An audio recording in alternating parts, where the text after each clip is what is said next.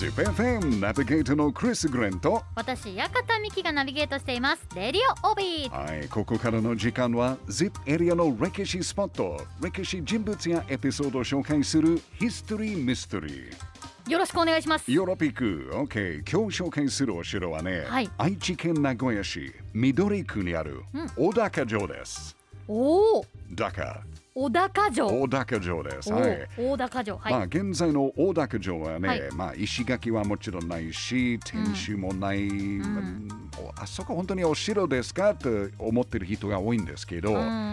だって何もないっていう人がいるんですけど No, no, no, no, no そんなことないよ。ないないないないない。実はね戦国時代の大切なお城。そして立派なお城でした。この小高城はね、うん。いつ作られたはまあヒストリーミステリーですが、はい。1300年代後半にはお城として使われていたと考えられていますね。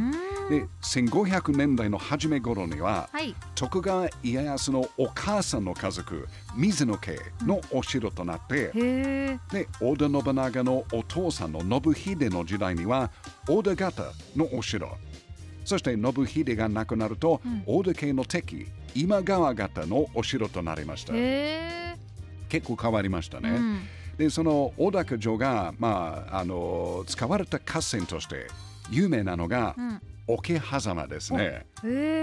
ミキちゃん、この桶狭間の戦いは誰対誰の戦いかわかりますか今川と織田軍おお、織田軍の特に誰ですか織田軍の特に誰か？あは信長おお、オッケー、大丈夫ですよね。織田信長対今川義元。はい完璧。ありがとうございます今川方の城、大高城を落としたかった信長はね、うんこのお城の周りにいくつの砦を築いて、うん織田軍を配置。で、大高城を兵糧攻めにする計画を立てたと言われてます。うんもうミキちゃん、兵糧攻めは分かりますか？ちょっと前に説明しましたけど。兵糧攻めはえなんだっけ？兵糧攻め。兵糧攻め。ヒヒントください。ヒント、OK。まあ、あの、基本的にお城の周りを囲んで、はい。ね、武器とか火薬、特に食べ物を運ばないようにしてあ、城内の食料が、まあ、少しずつなくなるまで待つ。皆さんあの体力とかもどんどんどんどんなくなっちゃいますもんねそうそ弱うそうそう。そうそうそう。もう食べ物がないなら人がとか馬も生きられないんですよね。で、やめるんです。ただ、この大高城の危機を救った、えー戦国武将がいました。うん誰かわかりますか？戦国武将うん。織田軍ですか？織田軍ではなかった、その時。守ったうん。今川と関係あった人。今川と関係あったうん。えっ、ー、と秀吉秀吉ではないですね。え？はい。今川ですよね今川徳川徳川、家康そうです。があの人質じゃないですけどそうです。そうそうそう。当時17歳だった家康は、もうまだ今言った通り、今川家の人質でした。なので、家康は桶狭間の戦いの前の日の夜に、うん大高城へ食料を運んで、へでー次の日の朝に、えー、小高城の近くにあった大田軍の砦、丸根砦を落としました。うんということで、家康はもう大活躍でしたね。うん今川軍のヒーローという状態でした。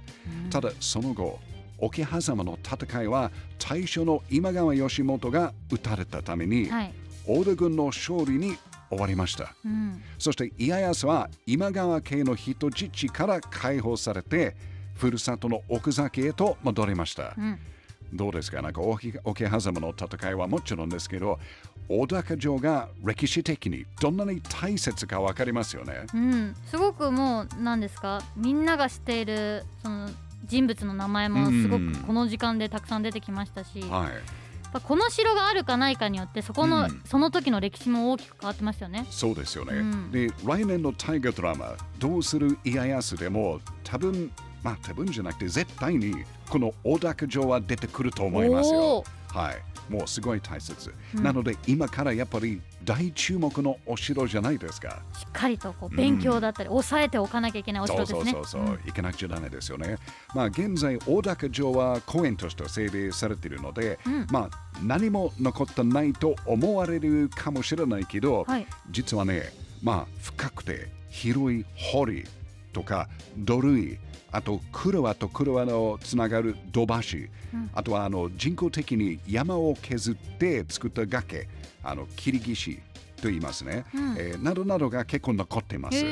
あとはもう本丸の、まあ、少し高鳴っているところに、はい。えー現在白山八幡社があるんですけど、まあ、そこにはね昔なんか天守のような櫓があったと考えられてます。